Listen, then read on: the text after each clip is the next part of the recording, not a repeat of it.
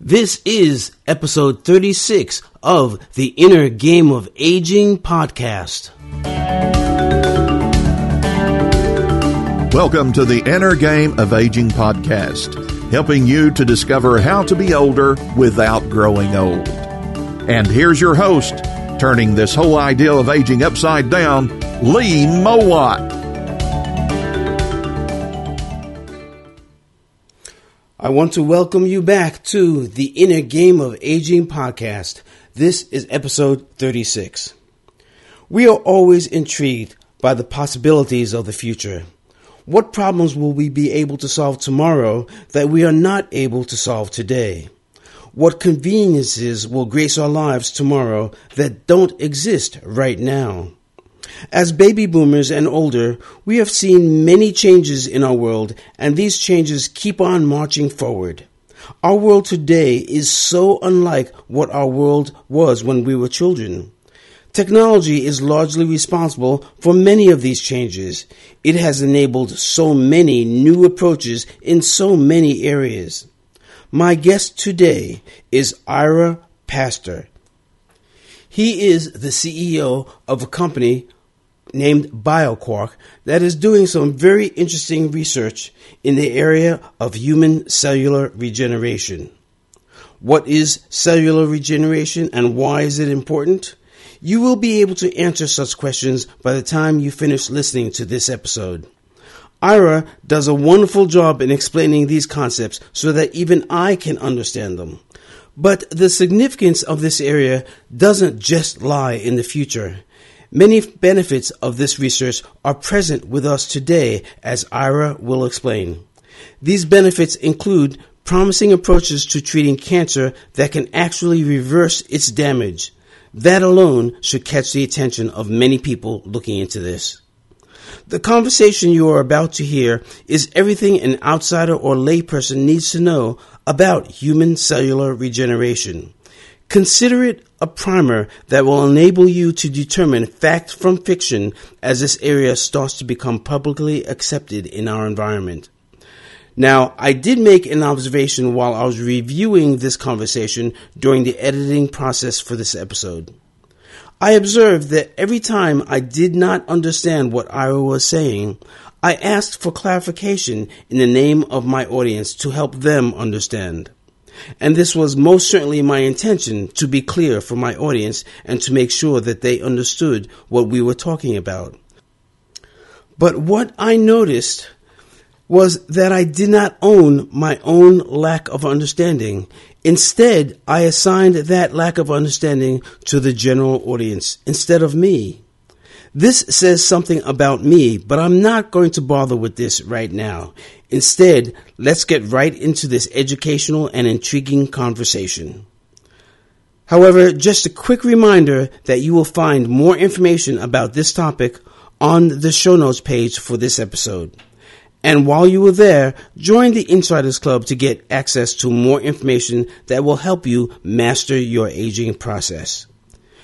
You can find the show notes page at the following URL innergameofaging.com forward slash IGA36. It is also a good place to leave comments and feedback and to let us know just how you like the show. We would like to inspire as many people as we can to find the path through their older years that creates true legacy for them and substantial contribution to those for those they leave behind.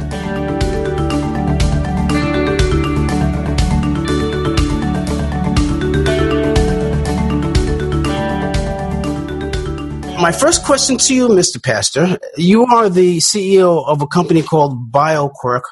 BioQuark.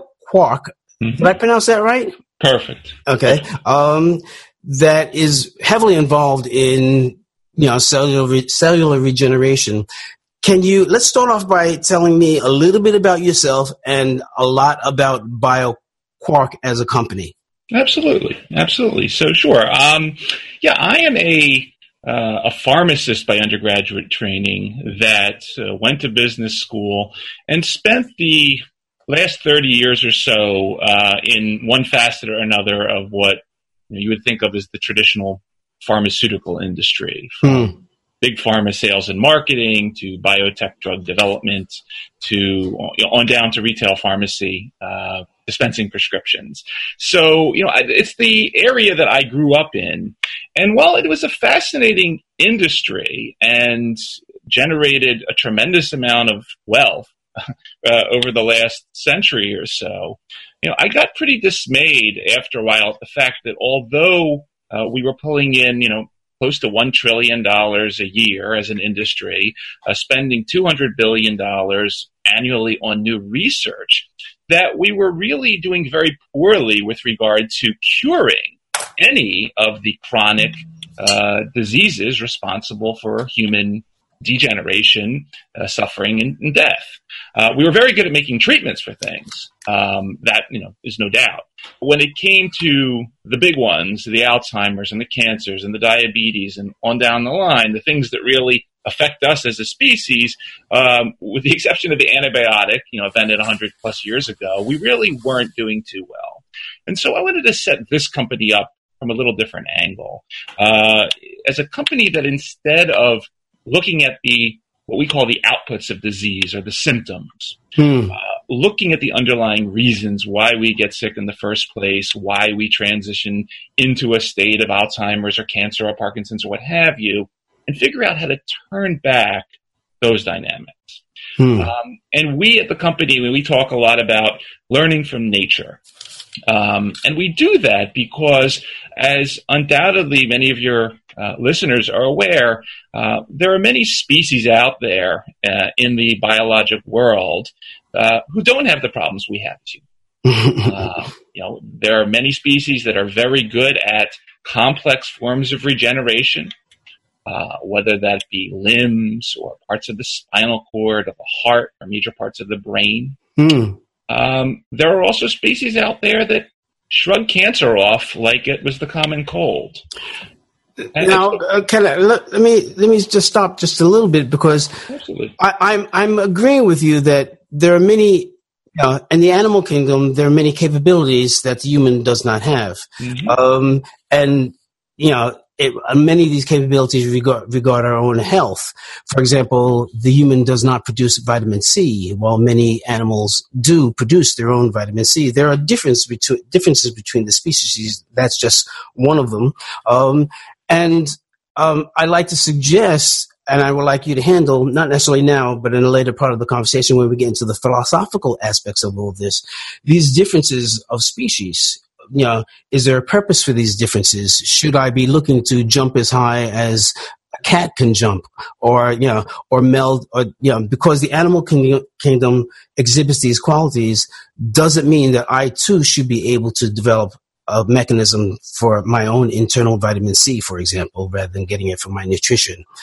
So that's one of the questions that I will have us bear in mind as we talk and continue here because a lot of our models do come from nature. And as, as, you know, I'm, a lot of my own personal models come from nature as well. But as I look at nature, I know that there's a difference between man and fish, for example. And this difference should be is proper or should I look to defeat this difference? Should I look to stay underwater as long as a fish should be, does? So let's you know, let's bear that question in mind as you continue because you enter into some very intriguing scientific and philosophical questions. Absolutely. So, so yeah, there are many animals that can regenerate the um, parts of their limbs or organs, but what conclusion does that lead here? If you can continue where you were going before I interrupted. Absolutely. So uh, you point to a very important area, which is this evolving space known as evolutionary genomics, or basically the understanding of uh, the fact that you and I are not a dog or a snake or a lizard. Mm-hmm. But at the end of the day, what we did discover uh, 20 plus years ago during all of the, the human genome excitement mm-hmm. was the fact that although we possess 25,000 protein coding genes, uh, so did the chimp, and so did the dog, and so did the pufferfish. Yes. And so, what we found out was that we were unique in certain senses, but in other ways, maybe not as much as we thought. And so, it's very important to understand, as you just point out, that in many ways, genetically, we're all the same. yes. but it's sort of how that genome is accessed and the what we call the architecture around it that is a little different. And so, yes, you point out very importantly, we like to show that every thing that ultimately hurts us as a species, in some ways, in the evolutionary past, was a benefit. So if you think about high blood sugar levels for a second, where you know we deal with diabetes and other endocrine dysfunction, well, most you know fast sprinting organisms in nature require uh, those large amounts of sugar in the blood when they're running away from a predator. Hmm. Uh, the same thing with say inflammation. Uh, it manifests in us in inflammatory diseases, rheumatoid arthritis, osteoarthritis, all sorts of nasty things that give us a horrible quality of life. But many species, it's their only form of infectious disease and defense.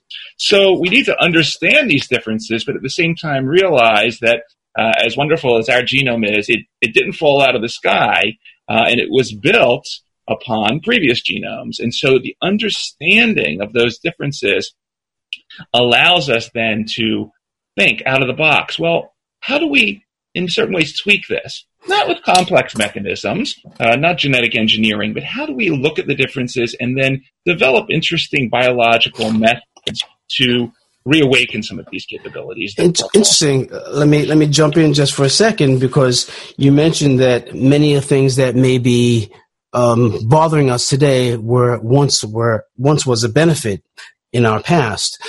Our mechanisms to respond to stress is such an example. We need to be able to respond, you know, vigorously to stress, especially in emergency situations, which were so plentiful in days gone by in our ancestry.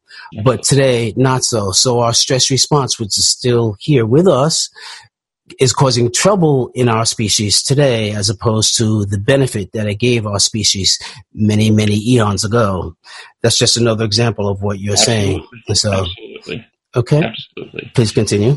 And you know, you, you only need to, uh, you know, if you if you take a look at sort of the world of embryology and look at the fact that yes, I mean, we did, you and I and everyone else did possess tails and gills and webbed hands and feet when we were in our mother's wombs. Mm-hmm appreciate the sort of the layers and the and the unique nature of our evolutionary past. I mean, there's some scientists nowadays that are showing how, hey, you know, without the concept of cells aggregating together a billion plus years ago, uh, using the same mechanisms that tumors use to form nowadays in cancer, we wouldn't be here in the first place. So, mm. in some ways, sort of we owe our existence to to uh, some really unique, what we'll call pathologies, but uh, past, from history. But mm. ultimately, you know, whether it's regeneration or whether it's a reversion or a repair of some underlying disease mechanism, you know, ultimately we are looking to reconnect uh, with a sort of a deeper understanding of how these mechanisms occur and ultimately how we could create interventions uh, to deal with some of the uh, chronic degenerative diseases that are most responsible for. Okay. Now, let me, for my listeners, let's define what cellular regeneration is. We've been using that term here. Let's make sure that everybody understands what the term cellular regeneration is. Okay. Well, yeah. So, um, so as a as a broad term, we can look at regeneration as a general ability to recreate lost or damaged, and we'll start with cells, tissue, organ, and even limbs that hmm. are identical in both structure and function to the original. So um, mm. there are five, as you undoubtedly did your research, there are five major classifications of regeneration that exist in nature. Humans, we possess three of them. And I'll go into these real fast. We Please. possess a natural physiological turnover ability in all the cells in our bodies that rapidly divide. So think blood, think the uh, epithelial layer of our skin, mm-hmm. think inside of our gastrointestinal tract. Uh, the second type of regenerative capability that we as humans possess is known as hypertrophic. And that is primarily seen in our liver, whereby we can sustain acute damage, uh, but while we will not restore the proper structure, cells will expand and replace a missing part of the liver. So in that case, we, we do not get proper structure, but we do get some function back.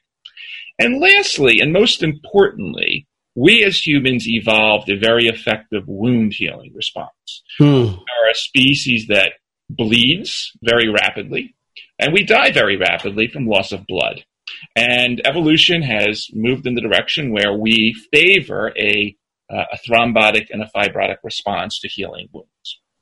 Thrombotic, fibrotic. Could you define mm-hmm. those terms for my listeners, so please? Basically, when you start bleeding, you need to initially form a, a scab mm-hmm. uh, to, to keep the blood in, and then ultimately, if it's a very bad wound, uh, after the scab will come a scar. Okay. Uh, non functional but fibrotic tissue to, to keep you in one piece. Now, it's just a very interesting diversion from that. Uh, 12, 13 years ago, I had a very serious accident. I had a skin graft on my foot, um, and portion of the skin graft did not take at the back of the foot. So from that time, 12, 13 years ago, I carry a wound on the back of my foot that will never heal because there's no skin there to heal. There's no articulating skin. The healing mechanism you speak of requires a mechanism that resides in the skin layers. Right. Yeah, um, and so I do not have those layers at at particular spot in my foot. So that wound will only have a scab. It will never heal with a scar underneath it. So, so I understand what you're saying. Please continue. so, so those are the major three types of regeneration that all of us mm-hmm. the audience, the rest of the world possesses.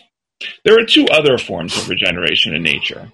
Uh, one is known as epimorphosis, which uh, most commonly we can think of in the uh, the amphibian kingdom. So think of the, the salamander, the newt, uh, whose uh, spinal cord can be severed, whose arm can be bitten off by a predator, and it will regrow and in its entirety in a matter of weeks in both perfect structure and function.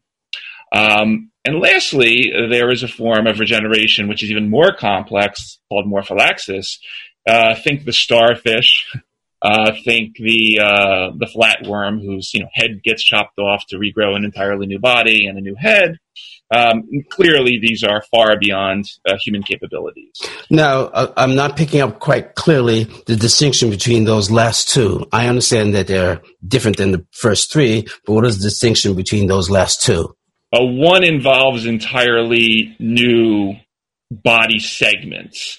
Okay. So, but one sort of falls off at uh, a complex limb and organ uh, regeneration. So you know you can pull out the eyeball of a of a newt. Sorry to get graphic, but you can That's right. pull out the eyeball will grow again. Um, in the case of morphallaxis, you're talking about in two entirely new species or two entirely new starfish generated from chopping the starfish in half. Oh, um, oh, okay, okay. The, uh, you know, think of a the worm, the the worm whose head is chopped off, and then the head will grow a new body, and the other body will grow a new head. Ah, okay, okay, Clearly, I get the difference. We're not in that in that technological realm yet, but, but yes. these are forms that, that are you know understood and have been studied for many years.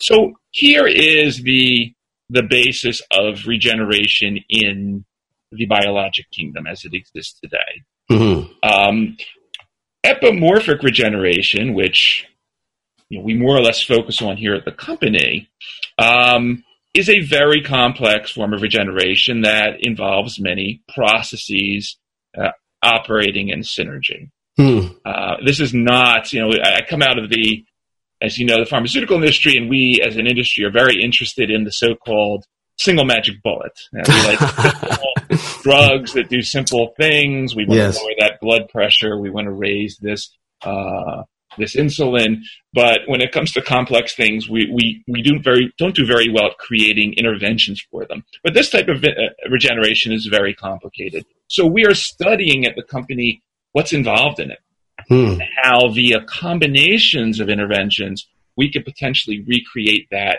uh, in complex organ and ultimately limb regeneration in humans.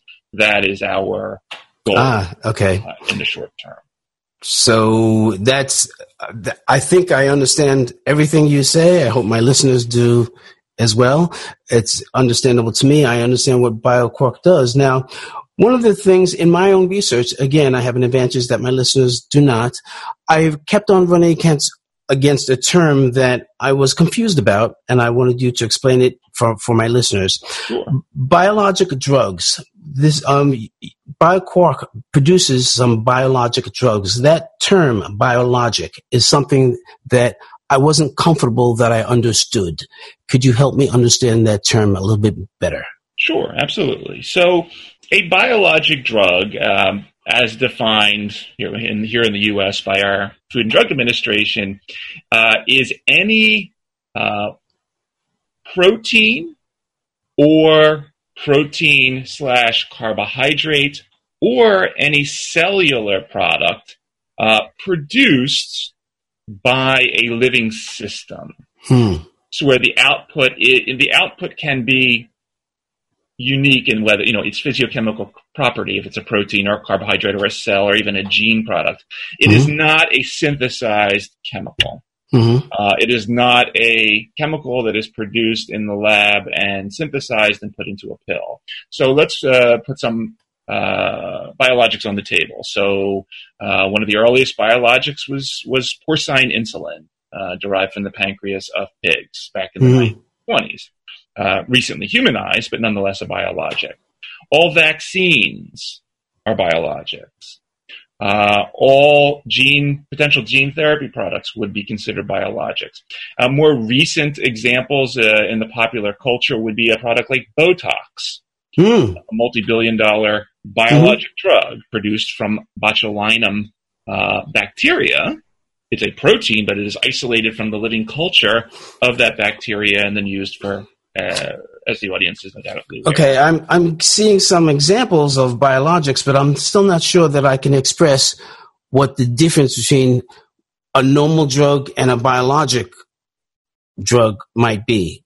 Primary difference is it has to be produced by a living cell system, so a living okay. process, so, not a, a, chemical process uh, with a like penicillin would be a biologic drug, maybe. Well, because penicillin was produced originally, uh, obviously via a fungi, but that is now synthesizable. Okay, yeah, okay. So uh, these are things that are not capable of being synthesized due to their complexity. Sure, sure. Okay, so they must be derived from a living process. Exactly. Okay. Exactly. Okay. Now, the, is the work that BioQuark does, is that have any connection with stem cell research at this point in time? Well, interestingly enough, when we started out a few years ago, uh, we started out as a company involved in what is known nowadays as stem cell reprogramming. So basically, uh, the ability to take part of uh, your body, your skin tissue, so take Lee Mowat's skin cell, uh, play with it in the lab and turn it into a neuron that we could then transplant into you. So mm-hmm. what is sort of known as ex vivo stem cell production. Mm-hmm. Um, as exciting as that space was, we felt that there was something missing. And the fact that, and we make the analogy, I live here in a house in Philadelphia made of bricks. Um, as wonderful as stem cells are as cell products, um, you, there's only so many bricks that you can throw into my house here. Mm-hmm. You will not form a new room. Yeah, okay. Form a garage. Um, there's more to the process, and we got to thinking. Okay, cells are important. Stem cells are very important, but unless they're told what to do, where to go, what to become, they're not going to do us very well. Yes. Uh, and that's sort of why we've seen the last couple decades of the stem cell be rather sort of lackluster. And, you know, there was a lot of visions of stem cells as monotherapy, sort of by themselves as being the holy grail. Turns out that's not exactly the case as we're learning from our studies. You need to be able to tell that stem cell to, hey, you know, become uh, part mm-hmm. of my heart uh, mm-hmm. in the right area. You know, you don't want a heart forming in your foot. You so, what mechanism would tell would direct the stem cell to become whatever is to become? What what mechanism would do that normally? Well, that is normally um, we see those dynamics occurring in embryological development. Ah, so, during mm. the development of you and I and everybody else in our mother's wombs, there is what is known as the microenvironment of signaling uh, that specifically is telling, you know, there a heart goes here, it needs to be the size of uh, Mm. It, it, cannot be the size of a watermelon. It cannot be the size of a walnut. Mm. Uh, it needs to be made up of certain tissues and certain layering and, and so forth. Uh, that is all very well and taken care of in the nine months in our mother's wombs. Um, what the problem is, if we try to recapitulate that just by stuffing cells into somebody who's grown, mm-hmm. uh, who's 52 and requires a heart, uh, you know, has scar tissue in the heart, they're missing that piece. And that is what we've been studying because mm. that is what the salamander, the zebrafish, uh, the flatworm are so very good at. When that heart uh, gets cut, cut in half, mm-hmm. knows specifically and is able to turn back time in that tissue to an earlier state when the program for reforming a heart was originally there. And that is where we're going with our program. Don't just throw the bricks into the house. You need the workman, mm-hmm. you need the blueprints, you need the foreman on the job, you need all of the intricate signaling and re- direction that nature is so very good sure, sure. at providing. Now, this all sounds, I mean, scientifically, it sounds fascinating. Mm-hmm. I mean, I, I was an engineer for 30 years and I'm intrigued by this stuff. And so, you know, so doing the research was a bit, well, I just had to, I had to dig into it just a little bit. But as, you know, I've listened to the explanations that you've given us so far and I've understood them all. How does this unfold into the future? You are working towards certain results. Cellular, regener- cellular regeneration can contribute to our existence with many benefits. I'd like to go to the benefits that we are seeking in going through these efforts here. Absolutely. Absolutely. So, um, if you look at the um, the seven trillion dollars that are spent around the world nowadays on healthcare. If you put aside infectious diseases for a moment, the majority of that 7 trillion is spent on two things. It's spent on diseases that either have an underlying cellular damage component to them. So mm-hmm. think your Alzheimer's, your congestive heart failure, your Parkinson's, your type 1 diabetes, and so forth. Or these diseases have an underlying cellular degeneration component. So think your autoimmune, your cancer, your chronic inflammation, pain, fibrotic disorders. So the majority of that 7 trillion trickles down to these two classes. And ultimately, we feel either cellular regeneration or cellular repair, which is another R that is mm-hmm. guided, factor into it all. So whether we're talking about research in the area of the central nervous system, Alzheimer's and Parkinson's disease, uh, the whole area of uh, the heart and congestive heart failure, uh, diabetes in the pancreas, the spinal cord. Cellular regeneration impacts everything. Uh, and it is ultimately our goal as a company. Yes, we're a small biotech company and we're taking this stepwise uh, to develop along the same lines as the traditional pharmaceutical industry, uh, looking at a variety of disease indications uh, studying these materials and ultimately moving them into the clinic uh, in different uh, mm-hmm. geographies for their development for specific drug indications.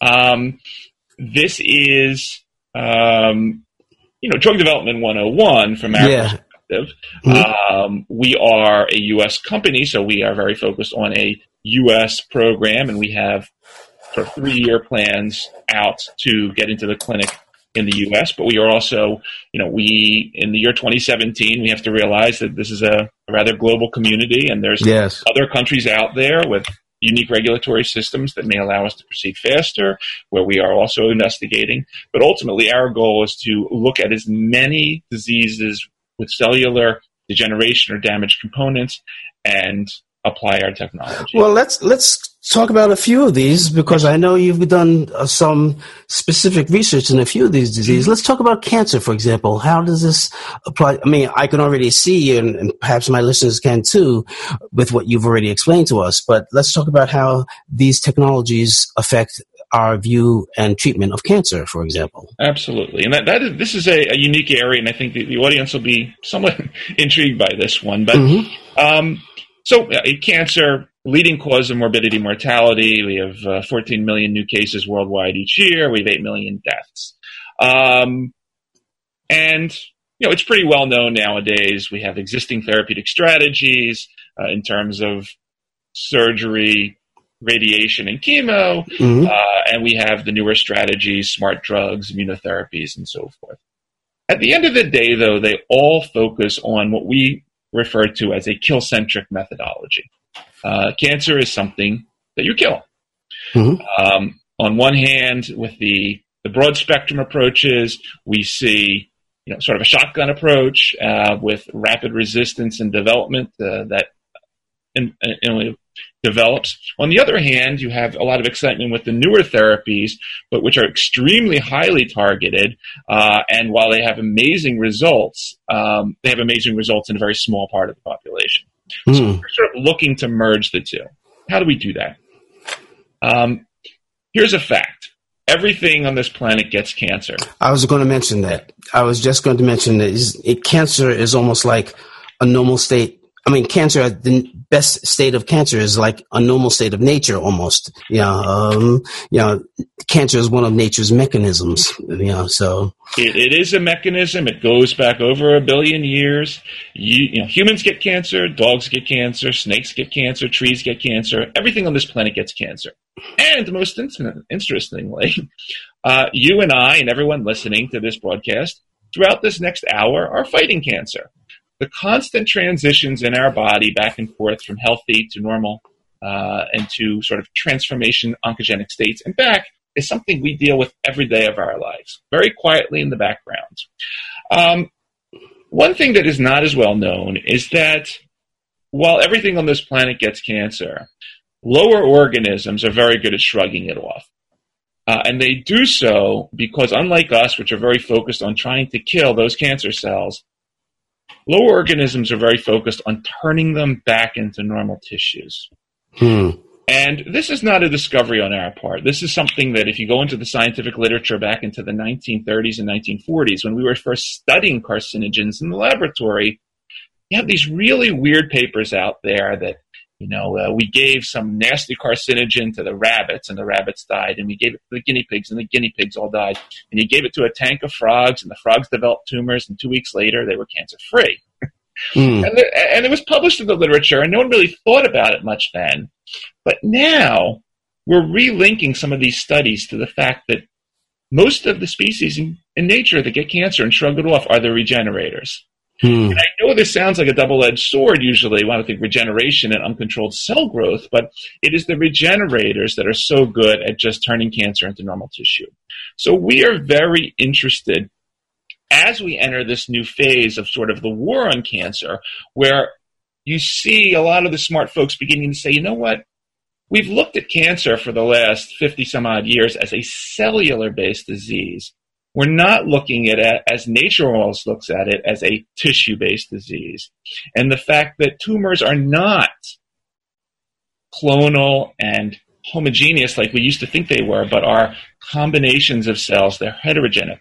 Mm-hmm. And how can we use some of the philosophy that we see in nature to forget about the kill event. The kill event is secondary. It is the reversion event that happens in nature that we're so interested in. Hmm. So we are very focused now, and we've been studying this a lot in our internal labs and through partnerships, uh, looking at things like melanoma and breast cancer and glioma, and how we can utilize what was found in the literature decades ago, but now from a therapeutic angle, mm-hmm. develop biologics that mimic some of those dynamics of tumor reversion that exist in nature, but develop them as therapeutics. And we're seeing some very fascinating results so far in the lab in the petri dish and animal models. And this is one area that we think uh, is really ripe for a uh, let's say a paradigm shift mm-hmm. because as exciting as everything that's going on in in the world of oncology, it's still a number one killer. Yes, and, and we have to think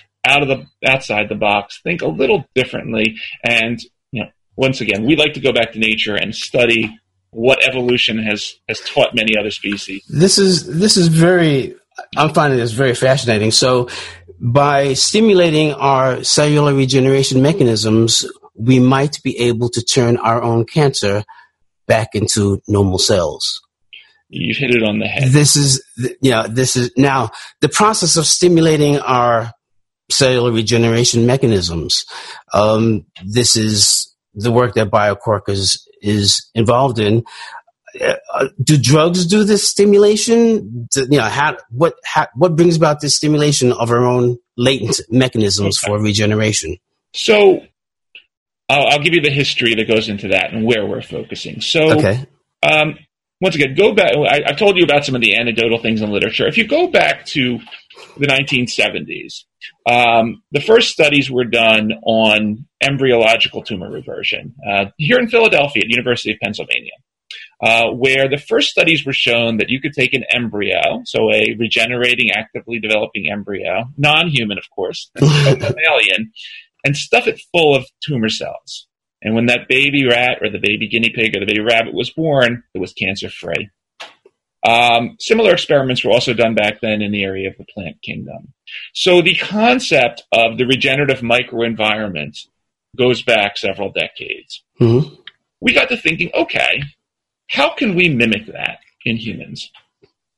Uh, and our research took us to an area that recently earned a couple folks the Nobel Prize back in 2012, Dr. John Gurdon and Shinya Yamanaka.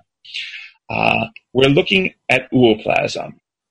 So let, hmm. me, let me enter and teach your audience about what ooplasm Yeah. ooplasm is the internal uh, biologic milieu that is found within eggs.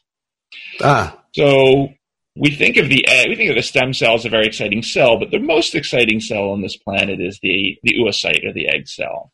It is that area, you know, all the ladies stand up and take a bow. that cell that is required for all of the natural regeneration and reprogramming that occurs uh, when a new embryo is formed in the first place. So it is the reason that um, our 30 year old sperm comes in and becomes a zero year old baby, that the baby is born with a head and two arms and two legs and so forth, and is born with none of the chronic diseases of older age. Mm-hmm. Uh, the ability to reset age, time, disease, genetic damage, all happens in that moment following fertilization.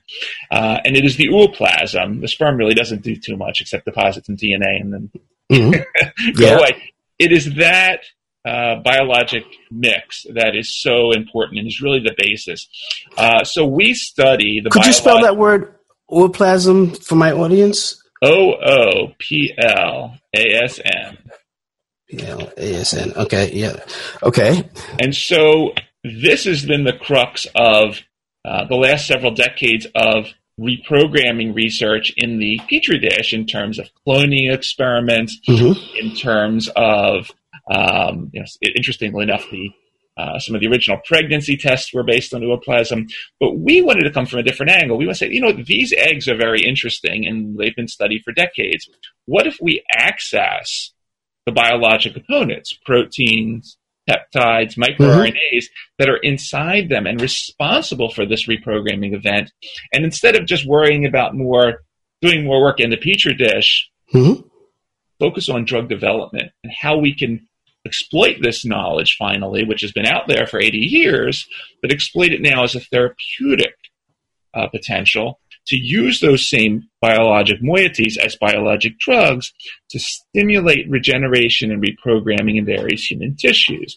This is okay. our strategy, and yeah, ultimately, as I said, John Gurdon, um, the one looks, he got the Nobel Prize in 2012 for this research, which originally was done in the 1970s. Um, but once again, it was it stayed in the petri dish, and so we are sort mm. of we admit we are standing on the shoulder of giants and taking the next step okay. that we believe needs to happen. So in this in this way, you're developing drugs that uh, that use these ooplasm elements to exactly. stimu- stimulate the regenerative capabilities in humans. That, so. that is our focus and our strategy, correct. Okay, now, so of course, I can see how this directly applies to cancer. Um, but you have other specifics that you're looking at, for example, kidneys. Um, and, and I was going to ask you, can this, I have recently had a stroke. You wouldn't realize it because I re- my recovery was so quick, so almost dramatic after a very bad stroke. But, um, I was wondering, it's become my passion. Is there anything here that is relevant to stroke recovery? That, Absolutely. Uh, and if you could talk about that, that is that would be a very fascinating area for me. Absolutely, and we we are actively uh, involved in in the central nervous system. It is, uh, you know, people always ask us about our priorities and yeah. everything all chronic uh, complex three-dimensional regeneration is our priority the central nervous system is clearly uh, the biggest problem that we as a society have headed our way in terms mm-hmm. of tsunami of alzheimer's and other cns degenerative disorders that are estimated to be headed our way in the next couple decades. Mm-hmm. So yes, the central nervous system is extremely important for us. Uh, we are activated not just in the higher central nervous system, but also the spinal cord, and we have been doing a lot of work there. And this is clearly an area that you know, once again, going back to our model, it requires more than cells.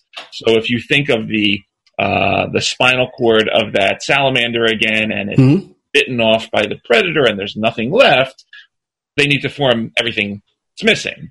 Uh, and it's not just about cells, it is about the proper structure and development of that spinal column again. Hmm. We need not just to create you. Uh, well, you've, you've recovered very well, but we need not just to correct the, the stroke patient in terms of the right cells, but we need those cells to connect uh, properly. We need them to grow properly in the right form. You can't have uncontrollable cellular growth. So yes, this is something that is an extremely important to us. We've been spending a lot of time as a company on spinal cord injury and traumatic brain injury models. Yeah, yes. Uh, and these are um, e- equal, and I'm not saying that anything's more important than anything else, but they're, yeah. they're all sure. equally important and prescient in, in terms of central nervous system regeneration. And these are uh, all part of our okay plan. You mentioned uh, the kidney, and you know, oh yes, this is uh, this is one of the earlier models that we got started on, and people were always saying, "Well, I have two kidneys," and we say, uh, "True." However, um, $60 billion is spent annually on kidney transplantation and dialysis. Uh, and if we, uh, as a company, can prevent you from having to go down either of those paths, and you have to remember, you can lose a lot of kidney function before you need that transplant. So mm-hmm. ultimately, our goal, you know, we don't want you to have to get a transplant. We want to push back the damage early on. Yes, right. So that you don't ever have to go down either of those paths. And we, in essence, eliminate the, the dialysis marketplace and, and, and the transplant marketplace. But yeah, so these are, um, you know, you see the millions of people that die around the world annually just waiting. Yes. Oh, yes. It's heartbreaking sometimes. It's, and so it's just all.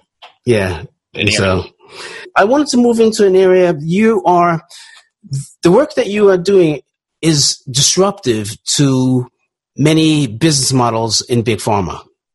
And I wanted to explore that. Big pharma is invested a lot in its approaches to disease and drugs and things of that sort. And your, some of your comments on concepts and premises actually give cures and instead of turning people into customers of drug companies. Um, and I wanted to see what sort of response your work has gotten from the bigger drug companies that whose business models may be disrupted by what you're doing.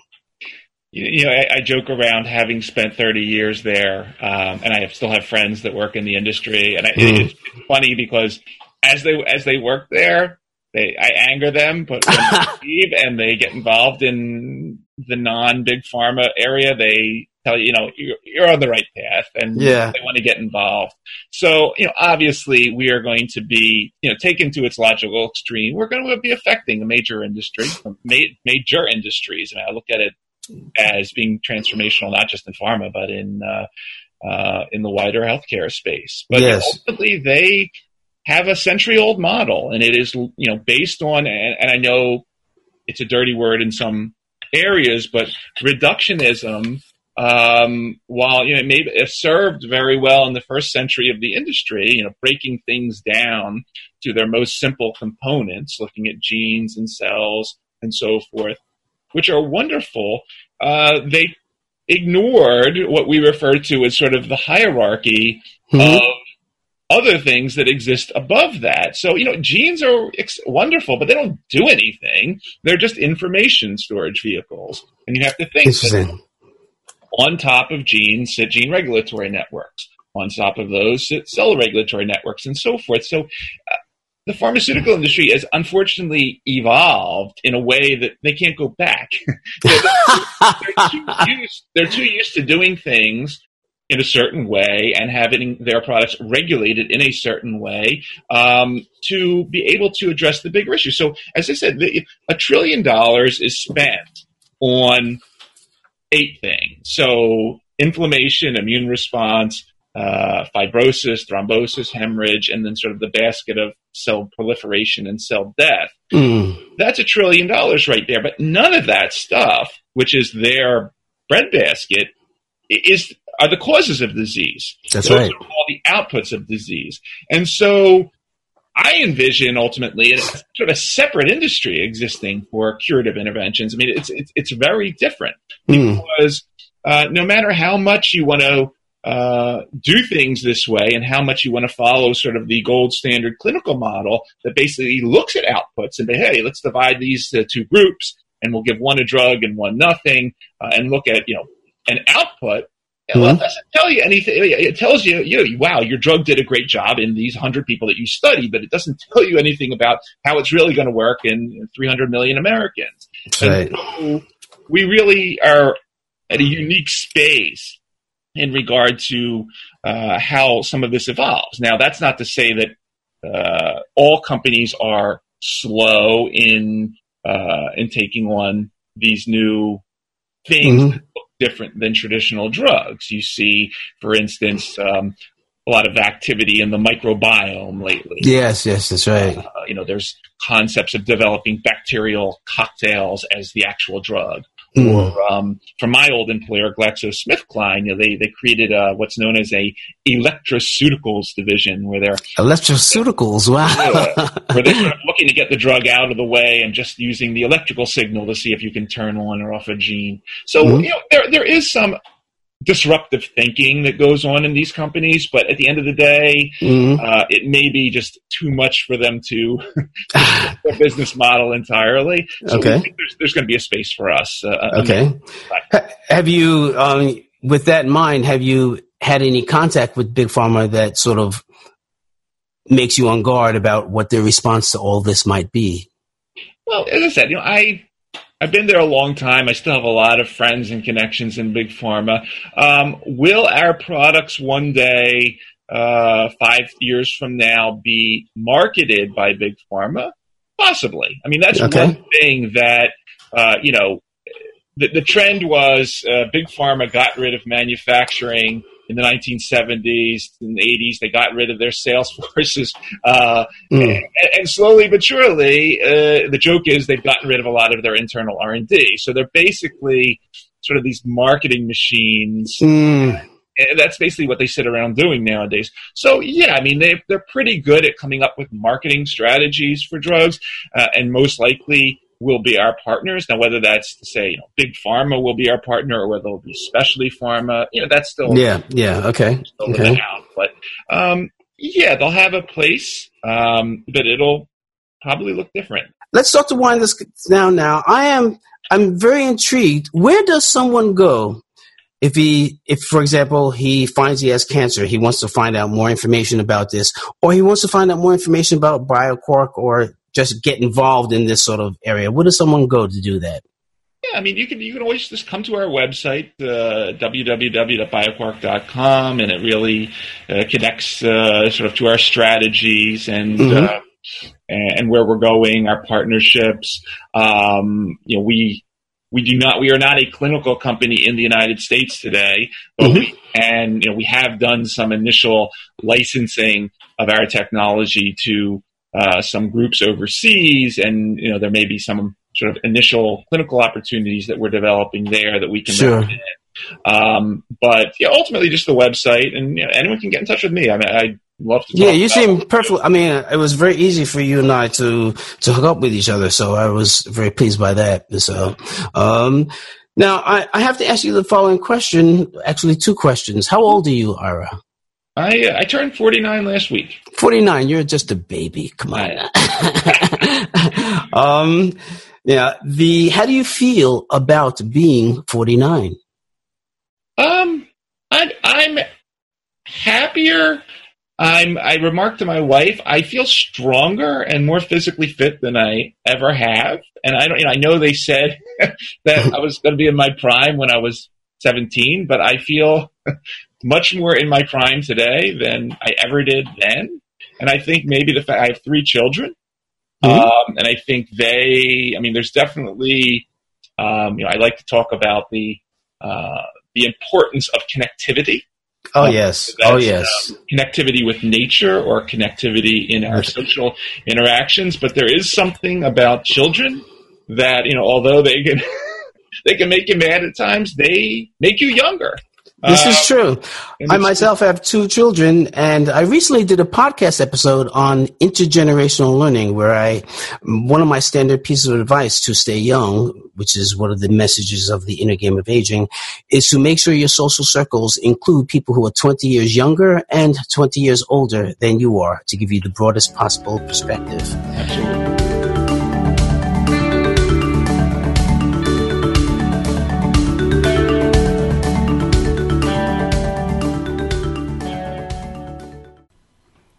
And that wraps it for this episode of the Inner Game of Aging podcast. If that conversation felt like it ended a bit strangely, that's because I had to stop it someplace. Ira and I went on to discuss a few personal issues that gave us a little bit of fun. During that portion of the conversation, I learned that he is 49 years old and that he feels like he's in the best shape of his life. I also learned that he has a size 15C shoe. Of course, he does not buy his shoes at a regular shoe store. Very few stores will carry his size. But I learned so much during our particular conversation, and Ira explained things so that I understood them, and I hope you did as well. You can get more information about cellular regeneration and other topics we touched on by visiting the show notes page for this episode. The URL for the show notes page is the same pattern as always innergameofaging.com forward slash IGA 36. Before leaving for today, I would like to remind us that we all know people who seem to be fading with the years instead of engaging these older years. These people can use our help. The older, not old message that is promoted by this podcast can inspire others to connect to a vitality that resides in all of us if we just exercise it. How can this message of the inner game of aging reach these people? Of course, the answer to that is you, the audience, the listener. Through your efforts in leaving podcast reviews and making comments and feedback and sharing the podcast links with others, you will be doing your part to help those around you to grow older without ever growing old. Podcast reviews in iTunes help others to find this podcast. The more reviews there are, the easier it is for others to discover this podcast. So you can do your part and become an ambassador for the older, not old message simply by leaving a review of this podcast in iTunes. And with that reminder, I will bid you farewell until the next episode. Until then. Thanks for listening to the Inner Game of Aging podcast with Lee Mowat. Check out more content by going to theinnergameofaging.com. That's the inner game of aging, no spaces, dot com. Stay with us as we learn the many ways of being older without growing old.